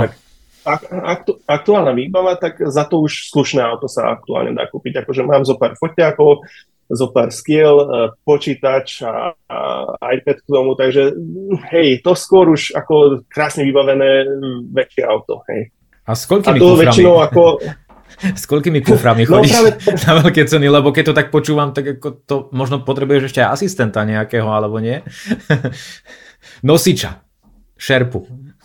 Každý, hej, hej, to, to, to každý hovorí, že rád by som ti nosil tú výstroj, ale tak e, ja keď som letel do Austrálie, zase neviem rok, tak e, ja som ako na letisku podával batožinu, že toto je ako normálne oblečenie a tieto veci do podpalubovky a túto tašku si berem hore. A pozerajú na mňa, že treba to odvážiť. A že ne, nechceš čo odvážiť a že treba to odvážiť. Tak, tak mi odvážil a tá fotovýbava bola ťažšia ako tie ostatné veci, ktoré som mal v druhom kufri a hovorí, že toto sa nesmie, lebo to je cez 20 kg, to do, toto sa nedá, nedá zobrať na palubu. Tak ja som mu ukázal, že čo v tom je. Chápe, ale aj tak sa to nedá. Tak ja som povedal, že hm, tak dobre, tak niečo z toho vybereme, že čo dáme, že o, tak aspoň nejaké káble alebo nejaké nabíjačky, niečo, tak ja som vybral káble, tak vtedy to bolo myslím nejakých 19 kg. Mm-hmm. A on hovoril, že dobre, tak zavriem oči, ja som vlastne nevidel, môžete s tým ísť ďalej. A ten druhý kufor, ktorý som vlastne ako dával do toho podpalubia, ako s tým oblečením, tak to vážilo myslím nejakých 12 kg. Takže hej, ako má, má to váhu a sú z toho väčšinou problémy na letisku, ale musí sa človek tváriť tak, že ty to nechceš odmerať, lebo, lebo je to ťažké. A pustí ma. A funguje to teda tak pravidelne? No, 90%, percent, hej, to je sa slušná bilancia, ja si myslím, no. 90%. Dobre. Tak už, už, už, som, už som sa naučil, ako, ako, ako sa mám máriť, alebo za kým mám ísť, aby, aby ma pustili. To je super. To je asi veľmi užitočné. Keď si tak akože porovnáš e, svoje začiatky ve jednotke a aktuálnu Formulu 1, ako veľmi sa zmenil tento šampionát? Možno aj príchodom Liberty Media vieme, že to trošku nabralo taký iný, iný väčší, megalomanskejší nádych. Tak e, ja keď som začínal, tak tam bol uh, jeden vedúci, Bernie, a všetko ako musel schváliť on. A fakt to aj tak chodilo predtým, že každý do pozoru, keď prichádzal a musel, musel, musel si sa mu páčiť, tak povediac. A čo vtedy neexistovalo, to bola tá social media časť, to, to sa nesmelo. Tla, tlačové médium, hej, web, možno, ale musel byť print. A teraz, odkedy je Liberty Media, tak normálne social media aj viac ju tlačia a týmto sa dostávajú do širšieho podľa mňa takého spektra ľudí, hlavne k tým mladším. A toto sa strašne ako zmenilo. Na druhej strane, čo sa takého zmenilo? Uh, tá show okolo toho, akože predtým to bolo také uzavreté, že fakt iba výber ľudí sa mohol dostať blízko alebo do padoku.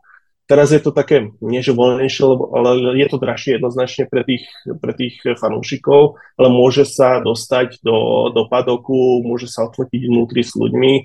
A ja, ja by som povedal, že dostane viac uh, programu za tie svoje peniaze, aj keď je, si kúpim tú jedno, jednoduchú, uh, jednoduchý tiket uh, niekde k trati, lebo väčšinou sú k tomu nejaké sprievodné koncerty alebo nejaké výstavy, Takže určite je z tohto hľadiska podľa mňa lepšie. A druhá vec je, že snažia sa fakt ako osloviť čo najviac ľudí, takže vyberajú si nové trhy. A videli sme dopredu, že bude o mnoho viac tých pretekov aj v USA. Áno, áno, veru, vyzerá to tak. A je to podľa teba ako, že e, ten vývoj F1 je podľa teba smeruje k lepšiemu alebo k horšiemu? Ja si pamätám, že v Lani teraz iba jednu vec e, vyťahnem, samozrejme nechcem to podľa toho hodnotiť, ale piloti už neviem, ktorá veľká cena to bola, ale sa stiažovali, že v pedoku bolo toľko ľudí, že už sa nevedeli naozaj dostať. Neviem, či to nebolo Mexiko náhodou. Mexiko, ne... Mexiko to mm, bolo, hej. Že sa nevedeli dostať už uh, z jedného miesta do druhého a myslím, že Okonovi alebo Ricciardovi dokonca niekto rozopol ruksák a do tašky, no. do tašky mu tam e, už šli, tak uh, asi to má nejaké tiež dve strany, každá minca a nejaké limity by neboli od veci jednoznačne potom, po tomto incidente sa začali ako oni rozprávať o tých limitoch, že hej, dobre, pustíme tam viac ľudí, ale odtiaľ to potiaľ to. Takže musia to riešiť, lebo je to ako nepríjemné. Uh-huh. A uh, podľa teba viac show v jednotke, ako bolo minulé, je zlepšenie? Alebo, alebo si myslíš, že, že je toho už priveľa? Lebo občas sa objavujú také Myslíš, názory, hej, po, že... Po, že po pretekov? tak, akože počas celého víkendu. Tak vychádzame z toho, že tie listy nie sú ako lacné. A keď si už človek ako kúpi a chce, aby, aby okrem toho, že OK, vidí tam, sa popre, vidí tam preháňať sa vozidla, a chce ešte okrem toho aj niečo iné, iné zašiť, vie, že aby tam mal super Nejaký zážitok? Aby mal z toho super zážitok mm. hej, hej, z celého víkendu. A to znamená, že sú tam rozličné ako podujatia popri tom výmena kolie, sa, také, tak, tak sa takéto blbosti. Takže podľa mňa je z tohto hľadiska ako fanúšik, podľa mňa je to lepšie, lebo cca ceny vstúpli, myslím, o 50%, niekde aj viac, tak aby tam bolo, že niečo aj za tie prachy dostávaš. No a keďže si už uh, veľa rokov stabilným členom uh, v F1 ako tej, tej komunity, tak predpokladám, že už máš nejaký vzťah aj s pilotmi a s členmi tímov. Poznáte sa teda, alebo ako to vlastne medzi vami funguje? Zdravíte sa, rozprávate sa, alebo sa nejak len míňate a kývete si maximálne? Ako, ako Podľa mňa práve to, obdobie toho covidu bolo to, že videli, že zo pár, iba hrstka ľudí tam je, tak vtedy boli takí, že OK, vzdialenosť si musíme zanechať, ale zdravili sme sa, ehm, si v poriadku, rodina ako, tak boli fakt v ráno, keď prichádzajú takéto základné veci, sme sa pýtali alebo si, si dohadovali. A potom, keď ideš niekoho fotiť ako jazda alebo vedúceho týmu, tak vtedy môže zo pár viet, ale vlastne ja ako fotograf nie, nie som tam na to, aby som sa s nimi rozprával alebo s nimi vykecal, alebo na to sú tam tí novinári. Ja som tam na to, aby som došiel, aby ma nevidel, aby som ho neobťažoval, nafotil fotky a zmizol. Takže toto je ako moja práca, vieš. Ale hej, popri tom, ako hej, sú tam tie nejaké tie vzťahy, ako a teraz taká zase možno osobnejšia otázka, že to sú podľa teba takí najväčší sympatiáci, ak teda môžeš eh, niečo také, eh, niečo také odpovedať a naopak to si drží odstup taký najväčší od vás. Ja som nedávno čítal eh, v jednom článku niečo také, že, že Hamilton je dosť taký, že sa tak drží bokom, alebo držal, neviem, či to je ešte stále aktuálne. A aj George Russell vraj uh, inklinuje k tomu, že si tak rád stráži ten svoj pokoj a nedávno sa priznal, že že aj sa snaží vyhnúť sociálnym sieťam a že tak sa trochu utiahol. Tak neviem, či je to naozaj pravda ty to určite vieš lepšie posúdiť ako ja. Tak e, tí mladší väčšinou sú takí tí otvorenejší, lebo ešte nie sú až také zaškatulkovaní, by som to nazval takto. Takže s nimi väčšinou je to ľahšie ako spolupracovať, práca s nimi.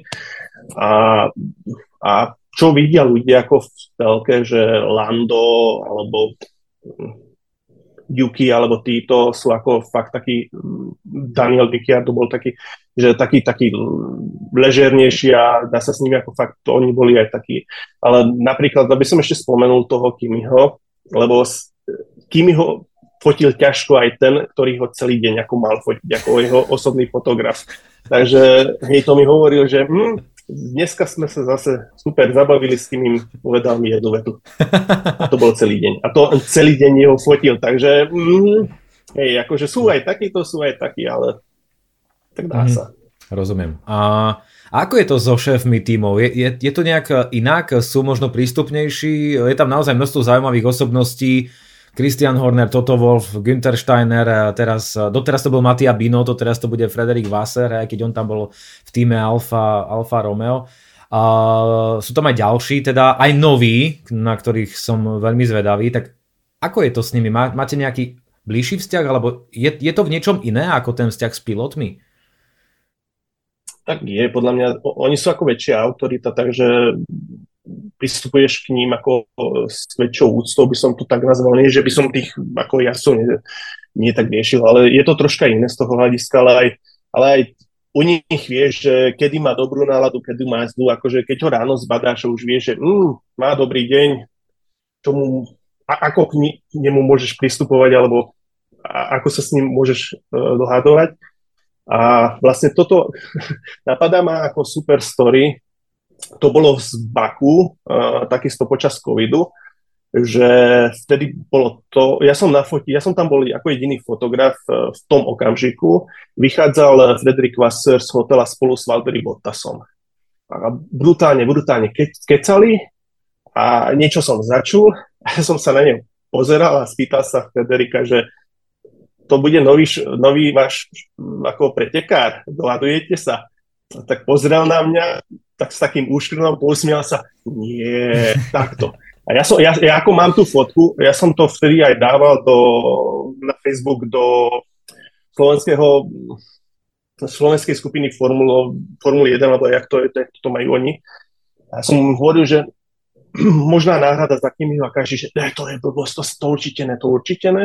Ale ja som to vtedy hovoril aj nášmu ako novinárovi, aby tú story troška obišiel aj z inej strany. A my sme vtedy vo, fur, vo formuli uh, ako medzi prvými priniesli, alebo myslím, že my sme boli celkovo prví, ktorí priniesli, že Bottas ide do uh, Alfy. A že každý, že ne, ne, ne. Potom to prebral Racing News, myslím, alebo Racing 365 a potom, keď to ako zahlásili, tak každý ukáže, aby ste to odkiaľ vedeli. Lebo sme tam mali fotografa. Inak Šandor Mesaroš, eh, Formula eh, podcast, asi sa bavíme o ňom, eh, tak ja som veľmi stálym poslucháčom tohto podcastu a musím povedať, že tam tie informácie sú naozaj úžasné. Nedozvedel som sa asi v žiadnom inom podcaste toľko noviniek zo zákulisia ako, ako v tomto, takže to je naozaj výborná žurnalistika, výborná práca. On, on to ako fakt robí zo, zo srdca a fakt, ako keď niečo ako počuje, tak obvolá každého, koho sa dá, akože zo všetkých strán, každého sa pýta, bombarduje, čo si počul, čo si videl. A hovorím, takto sme sa dostali vtedy aj k tomu Bottasovi, že ja som zastrhol nejak, nejaký úryvok e, vety a som sa spýtal, dos, došiel ten úškrn a bolo to také, že mm, možno z toho bude, lebo vieš, ke, keď ako fotíš toho Frederika, už vieš, že aké má, akú má mimiku. A keď, keď, keď aj na tých tlačových uh, rozpráva a keď počuje, že hovorí bullshit, tak, tak má iný výzor tváre a vieš, takže tomuto sa ako, vieš, že mm, z toho asi niečo bude. A Jasne. bolo to také, vlastne aj vtedy, keď Bottas vyhral tu v Abu Dhabi, tak ten, e, vtedy, keď, keď sa tam zabávali potom, tak ho, vtedy hovoril svojej manželke, že a, strašne ako, ako vyšťavený. A to bol, manželka vtedy tam uh, objímala, všetko to bolo vzadu, ako pri motorhome. A bolo to také, že on to stále, kto by si na to bol ako pomyslel. My, my sme to vtedy preberali s chlapcami v, v aute, keď sme sa vracali z trate. A bolo to také, že mm, nie, nie, nic z toho nebude.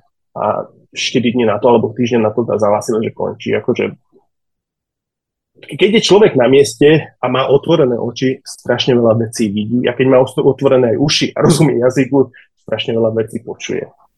Tak to bez debaty. Ako, je, teraz nie, nič zlom, ako nemyslím, ale že veľa ľudí píše o Formuli 1, že a fakt nič zlom, že tam nebol, alebo nikdy medzi nimi nechodil. Dá sa, ale je o mnoho lepšie byť on the spot, a, alebo také veci sa tam dajú počuť, ktoré oka nebudú hneď za týždeň. Ale o dva mesiace sa to stane. Mhm, určite áno, ja, ja tiež patrím medzi tých, ktorí tam nie sú, neboli, uh, takže Vlastne aj novinári, ktorí píšu v jednotke u nás, teda väčšina, minimálne väčšina, tak my máme vždy informácie len ako keby že z druhej ruky, hej, že to je, to je, ale vy to počujete naozaj na vlastné uši, a možno sa už aj tešíte, keď zbadáte naše výrazy v tom čase, keď my sa dozvieme to, čo vy už dávno viete. Takže... Ale zase, druhá vec je, že od koho, od koho preberá ako ten novinár tú, najší, tú správu, lebo keď sa zameriava, že OK, budem to tlmočiť, čo hovoria Angličania, čo sú tam na trati, tak tí budú skôr ho- hovoriť také veci, ktoré sú lepšie, alebo vyznievajú lepšie pre fanúšikov Luisa. Vieš. Keď to bude písať nejaký francúz, to zase pre francúzského pretekára. Že na toto treba dávať ako podľa mňa pozor a mať taký natlad, lebo ako my vieme, že niečo sa udeje a od 10 minút to už čítame v anglickej časti a vieme, že ne, tak toto bolo. Mm, ono, ono celkovo mm. sa o tom aj minulú sezónu, čo to pohovorilo, vieme, aké obmedzenie mal Ted Kravitz v súvislosti, aj celý Sky Sport v súvislosti s Red Bullom a tak ďalej. Takže niečo na tom určite bude. No poďme sa ešte trochu pomenovať uh, tvojmu vzťahu s ostatnými fotografmi. Je tam, ako to vlastne funguje? Je medzi vami nejaká rivalita, alebo ste skôr fakt, že jedna partia? Uh, ako, to, ako to vlastne je? Ja by som to určite nazval ako rivalitu, lebo každý chce, aby on mal tú fotku, alebo iba on mal tú fotku, mm. lebo to je ako najcenejšie. Ale zase na druhej strane sú tam ako podľa mňa dobré priateľstva, alebo pekné priateľstva, lebo fakt sa ako, keď sa mi narodila dcera, tak každý mi volal, že ako som, ako je malá, pošlem fotku a tak ďalej. Takže z tohto hľadiska to je ako fakt, ako sme, sme priatelia. A z, a z druhá strana je, že keď aj niečo nafotím a ukazujem fotku, alebo vidím moju fotku na nete, že a dojde za mnou, že a to si odkiaľ fotil alebo ako si to fotil, že hm, idem to skúsiť, alebo idem niečo z toho vymyslieť, ja by som niečo k tomu dodal. Takže aj také, sú aj takéto veci. Ešte by som sa rád opýtal na pár vecí. Uh, už si hovoril o nejakých najsilnejších zážitkoch, ale sú ešte nejaké ďalšie? Lebo ty si spomínal to, keď si prišiel domov a privítala ťa cerka, tak to muselo byť naozaj veľmi silné, ale nejaký najsilnejší zážitok v súvislosti s pretekmi alebo s tou emóciou, atmosférou na okruhu počas tých rokov? Tak uh, uh, tá smrť Charlieho Whitinga, uh, ja som vtedy tam ako deň predtým sa s ním stretol v boxovej ulič, uličke. On išiel práve na, na tú homologizačnú jazdu. No išiel s tým safety car okolo trate, pozrieť sa, že či je všetko v poriadku a vtedy, vtedy sme sa vlastne stretli v tej boxovej uličke a to bola posledná vec, čo som ho videl tak ja snažil, lebo druhé, druhé ráno už hovorili, že čo sa stalo, tak to bolo ako, veď som ho včera videl, veď, veď, veď sme sa stretli. To bola jednoznačne taká vec. Potom čo takého tam bolo ešte? Uh. Alebo minul, minulý, nie, predminulý rok, 21 Abu Dhabi, preteky konečné a vlastne, vlastne, vlastne, vlastne tie emócie, čo tam boli na konci, tak my sme už vtedy stáli na cieľovej rovinke, eh, keď havaroval eh, Latifi. Lebo my, my vlastne v priebehu pretekov sa snažíme tých posledných 10-15 minút byť čo um, najbližšie k tej cieľovej aby sme potom mohli byť blízko k pódiu, aby sme mo- mohli fotiť to pódio. A vtedy, vtedy som tam už bol, zo pár fotografov tam bolo a kúkali sme, že čo sa stalo teraz, ako sa stalo. A, vy, a my nevieme sledovať tie preteky na, na trati z takého hľadiska ako fanúšik, lebo my vidíme, že ide auto, auto, auto, auto, auto. A v hlave máš to poradie, že ako idú a zrazu, keď ide iné poradie, tak buď vypadol, alebo je v boxovej, ale keď z, z, m, ide o 2-3 auta neskôr, tak vieš, že bol vo boxovej. A to bolo také, že vtedy prešli, potom pri ďalšom o, není tu Nag, uh, není tu Nag Max, ale Luis tam je, že pozreli sme sa všetci na seba, on vymenil kosa. To není možné, že každý, že no, fúha, čo bude z toho. A keď ako prešli, tak uh, tá tribúna za nami tá vybuchla, to bola taká energia, že fakt. A potom tie oslavy, to sme takisto fotili všetko a ja, ja som tam ako, myslím, že 10-15 fotografov ostali aj po tých, po tých naťahovačkách s vedením, že kto vyhral, to nevyhral, odvolanie. To, ja som bol ako fakt, novinári tam, tam myslím, že väčšina tam zostala, ale ako fotografi tam neboli sme už toľky. Tak som fakt chodil s, s zástupcami jedného týmu aj z druhému týmu, od motorhomu k, k riadiacemu stredisku, potom späť sme ich tam poháňali, takže to bolo tak, taká zase emócia, že, že čo bude, ako to končí a potom keď zahlasili, že tak oka, tak ostáva, že Max vyhral, tak tá eufória, čo v tej garáži bola tá oslava, tak sme rýchlo vybehli a začali ich fotiť, že čo tam ako vystrajajú a tešia sa k tomu.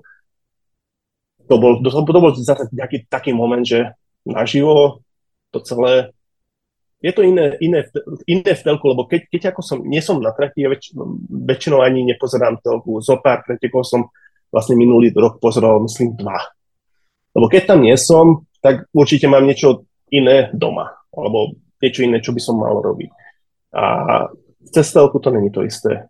Keď už si niekde pri trati na tribúne, už to je o mnoho lepšie. Tak to verím, ja som tie preteky sledoval doma a myslel som si, že mi srdce vyskočí, tak tam to muselo byť priamo na okruhu naozaj e, neuveriteľné. Či už človek fandil Luisovi alebo Maxovi, tak ako to dopadlo, to, to vieme, ale, ale každopádne tie emócie boli veľmi, veľmi silné. Ja, so mnou to lomcovalo minimálne ešte 1-2 dní potom, takže, takže, takže naozaj. No, uh, pamätáš si na nejaký vtipný zážitok vyslovene, že, že si sa na tom smial dlhé hodiny, dní, spomínaš na to? Niečo publikovateľné teda. Publikovateľné, tak keď ideš na nejaké preteky, tak aspoň by si mal vedieť, že kto je kto, alebo aspoň poznať tých, tých dôležitejších ľudí na tom. A stalo sa mi, myslím, buď to bolo francúzska veľká cena alebo Monako, sme fotili e, v Fadoku jedného človeka, alebo išiel práve okolo a vedľa mňa stál taký mladší francúz. Sa pýta ma, že ke? A hovorím, je to Mika. Mika ke? A Mika Hekinen. A pozera sa na mňa, a to je kto? A ja kúkam, že ty si fakt na dobro, dobrých pretekov, na dobrom evente, že nepoznáš Mika Hekinen, no a, a že asi by si tu nemal byť, nie? Lebo to bol nejaký lokálny z, z nejakého fashion magazínu, alebo ja neviem čo, takže tajne nemal, ale keď ho videl, že každý ho fotí, tak sa začal opýtal sa ma, že na to je kto. Tak to je mm. dvojnásobný majster sveta. Mm-hmm. No hej, hej. Tak stručne Takže, tak, Hej, hej, ale našťastie, fakt, mal som to obrovské šťastie, že tými pretekármi, ktorých som videl ako v telke a všetko, tak s väčšinou som sa mohol stretnúť ako dvoch lutujem, ale tak jednoznačne vieme, že s Ayrtonom sme, som sa prečo nemohol stretnúť osobne a druhá vec je s Michaelom Schumacherom, že podľa všetko s ním sa nemôžem stretnúť osobne, takže no, týchto dvoch to... lutujem, ale keď by sa to zmenilo, no uvidíme. Tak, tak, tak. Ale našťastie ako všetkým, so všetkými z tej éry, alebo aj vlastne z tej, po, po, po roku 2000, ktorí tam boli, alebo ktorí boli tí známejší, tak našťastie s každým som sa stretol. Wow. Uh, a máš um, teda obľúbeného pilota a tým, samozrejme nemusíš povedať konkrétne mená vôbec, uh, iba, ma, iba ma skôr zaujíma, že či teda preteky e, sleduješ, e, ak ich občas sleduješ doma v telke, že či niekomu fandíš, alebo si len užívaš to, čo sa deje na trati a si zvedavý, ako to dopadne. Máš nejaké... Uh, poviem ti na rovinu, ja fakt ako žiaden tým alebo žiadneho pilota aktuálne nepreferujem. Ako, není to bullshit, ako fakt žiadnemu aktuálnemu nie. Sú ako výnimoční, aj Luis, aj Max, aj ostatní. Nie, že by som ich za toto, ale ja nie som fanúšik ja, ke, keďže som sa medzi nimi pohyboval už o tak dlho, alebo keďže sa medzi nimi pohybujem tak dlho, tak uh, ja sa na nich pozerám trošku ináč. A, a nie, že by som im neprijal, ale, ale nie, ja im nefadím. Ja skôr, ja som rád, keď sa stretnem fakt s týmito staršími, ako napríklad s tým Mikom, Mikom Hedinenom. alebo s Davidom Courtadom, ale vlastne on je tam z odtelky, takže on je tam na každých pretekoch. Ale to je ako pre mňa lepšie, ako tá éra, by som to takto nazval. A skôr, keď kúkam už v tej telke, tak e, ja kúkam z, z inej stránky, nie že aké sú tie preteky, že hm, teraz by som stal v tejto zákrute, lebo je po obede a, a vidíš, tam stojí Mario, vidíš, tam stojí hoci kto, vieš, a hm, tam je Antoine. Takže z tohto hľadiska sa ja tie, na tie preteky ešte by som sa chcel pristaviť pri cestovaní. Či si spomínaš na nejakú úplne že najstrastiplnejšiu cestu na veľkú cenu, ktorá bola akože takáto, že čo ja viem, že do Francúzska si cestoval cez Čínu, keď to preženiem, hej, že, že jednoducho nejaká komplikácia v cestovaní na veľkú cenu, že, že si bol preč naozaj dlho. Tak, Bolo niečo také? Taká, taká bola napríklad cesta do Bahrejnu, pred x rokmi, neviem teraz ktorý rok. Uh, išiel som skrz Istanbul, tam bolo medzi, medzi pristátie. Zatiaľ to vyzeralo ako zo, zo začiatku všetko dobré. Nastúpili sme do lietadla vo Viedne, lebo väčšinou je tam z Viedne. A na letisku, ako už priamo v lietadle, hm, je problém, musíme čakať. Tak tam sme čakali nejaké dve hodinky, sedeli sme v lietadlu vo Viedni, sme prileteli do Istanbulu a som už práve zmeškal ten nasledujúci let, takže hm, musí zostať v Istambule. Tak kedy ide nasledujúci let? Hm, až o 24 hodín neskôr. Super.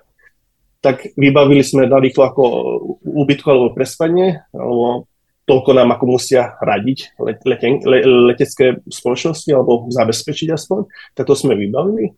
Tak ma od, od, odobrali na, mm, do hotela, tam som vlastne celý deň bol v hoteli, vrátil som sa večer na letisko, E, zase máme, e, teraz ten let má meškanie, musíme čakať.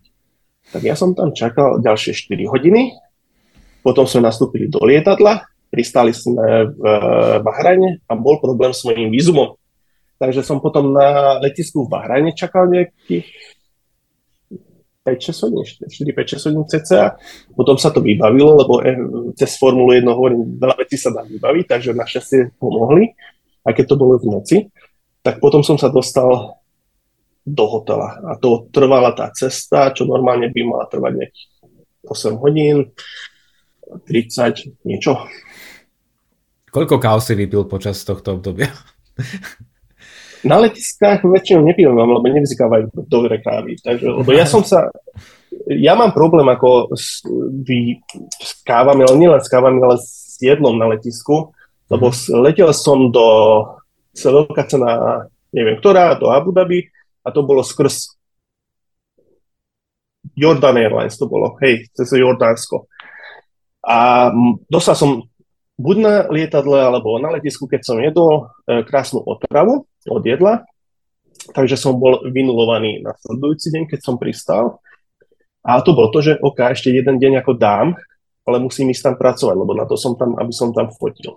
Takže ja som sa zo všetkých síl dal dokopy, vyšiel na trať, porúčava jak svinia. Som celé tam nafotil, čo som mal, večer na izbu, prespal do rána a ešte aj ten tretí deň som sa cítil zle, ale musel som ďalej. Takže to bolo ako, tieto dve veci boli akože wow. A odvtedy nejako moc sa vyhýbam tomu jedlu. Tak to úplne chápem. Asi je to pochopiteľné. Uh, ktorá krajina alebo trať je z hľadiska predpisov alebo vybavenia podmienok najlepšia? Uh, kde to je také, že, pre teba najviac uh, friendly a naopak, kde je to najkomplikovanejšie, naj, najstriktnejšie, najprísnejšie? Všetky sú striktné. uh, takto by som nevedel povedať, že ktorá je ako najfriendly že kam, kam smieme naj, najviac miest, lebo všade, sú, všade, všade je to iné, ako buď ako doprava v rámci trate, alebo sa dostať na trať, že je tam iba jedna cesta.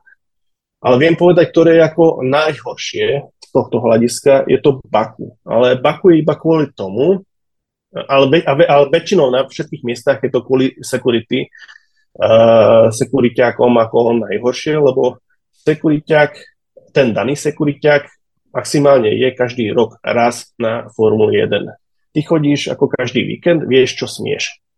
On nevie, on dostane iba, keď dostane nejaké školenie, že čo sa smie a čo nesmie, kam môžeš pustiť ľudí alebo kam nesmieš. A v Baku je to extrémne, lebo tam, keď sa chceš dostať na trať alebo blízko trate, pre, musíš prejsť cez detektor ako na letisku. To znamená, že keď si obalený technikou, všetko dá dole, oni to preskenujú, ty pôjdeš cez dvere, dostane sa dovnútra. A potom si pritratí. A tam je strašné, ako, že keď, keď raz sa mi stalo, že som ako odbočil zle, že nie ani nie tam som chcel, som vyšiel, lebo cez východ, ako to, to nekontrolujú, tam môžeš. Ja som vyšiel a že, oh, nie, tu som. Som sa otočil, ne, ne, nestúpil som ani meter von z tej zóny, Napriek tomu som musel všetko odložiť a preskenoval mňa. Ja som sa kúkal, e, pýtal ho, že a teraz som išiel, som tu stál, neprešiel som mňa. Nevadí, aj tak musím, toto je ako príkaz. Fia. Akože toto je ako, toto ako v Baku strašne, strašne toto ide. A tam sa mi aj stalo, stala taká vec, že to bolo počas pretekov, tam došiel prezident a ja som práve bol na tej strane uh, padoku, ako, kde je veľké parkovisko a tam priviezli prezidenta. A hovorili, že kvôli bezpečnosti nikoho teraz nepustia, lebo musia ako spraviť kordón pre prezidenta a že OK, ale idú preteky, musím sa dostať na druhú stranu, lebo musím odtiaľ fotiť. Ne, musíte čakať. A že OK, kedy príde? A cca 30 minút. A že OK, tak prečo teraz nemôžeme prebehnúť? Nedá sa. Čože? Tak fakt, fakt bolo také, že o, dobre, tak pôjdem okolo, ale bude to trvať aj tak 30 minút, alebo ostanem tu na, na mieste, na zadku a vyčkám si. Takže, a on došiel za nejakých 18 minút, takže až tak veľa som z toho, z tých pretekov nevynechal, ale aj tak to zamrzí, ako to je ako... Mm, ja som sa chcel ešte možno opýtať na, na Japonsko, uh, lebo uh, sledujem Formulu E od roku 2014, odkedy vznikla a viem, že dlhé roky sa uh, Alejandro Agag a spol snažia o to, aby tam mohli byť preteky, ale práve kvôli vraj striktným prísnym predpisom to tam je, je dosť komplikované, tak som sa chcel opýtať napríklad, že, že či v Japonsku je to Uh, ako to tam vlastne, či je to akože priemer, že štandard, alebo či oni majú nejaké také vyššie nároky podobné ako napríklad v Baku? Nie, pod, podľa mňa tie nároky, nároky sú tie isté ako na iných miestach. Akože, a iba to, že oni ako dodržujú alebo si lípnú na to, aby sa dodržovali, nič extra od, od ľudí nežiadajú. Ja by som to ne, nenazval, že extra striktné alebo niečo, niečo horšie ako napríklad v Barcelone nie. Mám posledné tri otázky. Uh, sú uh, v podstate úplne jasné. Privítal by si na štartovom rošte viac tímov? Lebo vieme teraz, že Uh, prezident FIA Mohamed bin Sulajem vlastne naznačil to, že Formula 1 by sa mohla rozšíriť a vieme o Team, o Pantere z Ázie, ale sú tam aj ďalší, o ktorých sa až tak veľmi nehovorí a prebiehajú tam rôzne zákulisné rokovania. Aký máš ty k tomu vlastne postoj k rozširovaniu štartového roštu a pre teba by to možno znamenalo aj viac, viac práce, alebo vôbec to s tým nesúvisí? Tak viac práce, ale za druhej strane za tú prácu dostaneš od ďalších miest vyplatené, vieš. Takže ja by som uvítal. A podľa mňa by to spravilo aj dobre pre fanúšikov, lebo by sa našli ako noví, noví, noví mm, ktorí doteraz nekúkali, lebo tam práve nejazdil Andretti, alebo práve tam nejazdil Cadillac. A že uh, ide mhm. tam Cadillac, budem to bude, musieť pozerať, alebo chcem to pozerať, niečo budem musieť. Takže ja by som to privítal z toho finančného alebo z, toho, z, tej, z tej možnosti, že oka zase by bolo lepšie mm-hmm. a aj ako fanúšik podľa mňa by to bolo dobré. Tak asi aj z toho marketingového hľadiska Ázia, keby tam bol ten tým nejaký z Ázie, tak to je naozaj veľký trh a Amerika, vieme, Liberty Media ťaha tú Formulu 1 tým smerom, takže asi to má nejakú, nejakú logiku. Eh, my sme sa v predošlej epizóde so Zoranom Boškovičom, novinárom denníka N, rozprávali o politike ve jednotke, o sportswashingu v športe a možných náznakoch ve jednotke aj o ďalších veciach. No a eh, napadlo mi, že, že, že sa ťa opýtam na tvoj názor, eh, teda ak chceš odpovieš, ak nie, samozrejme nie. No, FIA sa snaží, aby vlastne piloti počas veľkých cien neprezentovali nejaké, oni to nazvali, že politické, náboženské či osobné názory bez predošlého schválenia. Bin Sulaim povedal, že Formula 1 by sa vlastne mala venovať len športu a neutralitu už nedávno počiarkol aj Stefano Domenicali, že Formula 1 by mala byť neutrálna a mala by sa držať nejakých, nejakých medziach. Ako ty vnímaš vlastne túto problematiku? Pretože Jazdci majú celkom často problém najmä s pretekmi v tzv. problémových krajinách. Dosť často sa k tomu aj vyjadrujú. Ako, ako ty vnímaš tento, tento aspekt? Patrí to do športu tá politika alebo nie a čo s tým? Podľa mňa ako Formula 1 a politika to bez, jedno bez druhé nepôjde, lebo sú tam také obrovské peniaze, sa tam točia, sú tam obrovské peniaze v tom, ktoré musia na danom mieste ako vedúci krajiny alebo vlastne špičky tej krajiny odsúhlasiť na výstavbu, na rozvoj a tak ďalej. To znamená, že politika je všelijako tam zaangažovaná. A každý, že chce si vyjadriť, vyjadriť svoj vlastný názor, mal by na to mať možnosť, podľa mňa. OK, dobre. A posledná otázka, a úplne jednoduchá. Neviem, či na ňu budeš vedieť odpovedať, keďže máš teraz doma uh, príjemné starosti. Uh, na ktoré preteky sezóny 2023 sa tak predbežne chystáš? Máš už nejaký plán, alebo to zatiaľ nechávaš otvorené? Tak uh, ja mám plán ako ubytko zarezervované na prvých, myslím, 6 Eh, ledenky ešte neporiešené, s tým, že mám dohovorené ešte aj na potom na ďalšie, ale je to všetko fakt otvorené, lebo zatiaľ, zatiaľ som v tom pocite, že asi by som mal ostať doma na riti pri tej malej. A, uži- a ešte, ešte, ešte troška si to užívať. Stojí to za to asi, naozaj. Každopádne tešíme sa nielen na tvoje ďalšie fotky, ale ja verím, že sa počujeme aj možno počas sezóny 2023 a že sme sa nevideli a nepočuli teda naposledy. Hosťom tretej eh, tohto ročnej časti boxovej uličky bol slovenský fotograf Ivan Ole. Ďakujem ti veľmi pekne, že si si našiel čas. Aj ja ďakujem za pozvanie.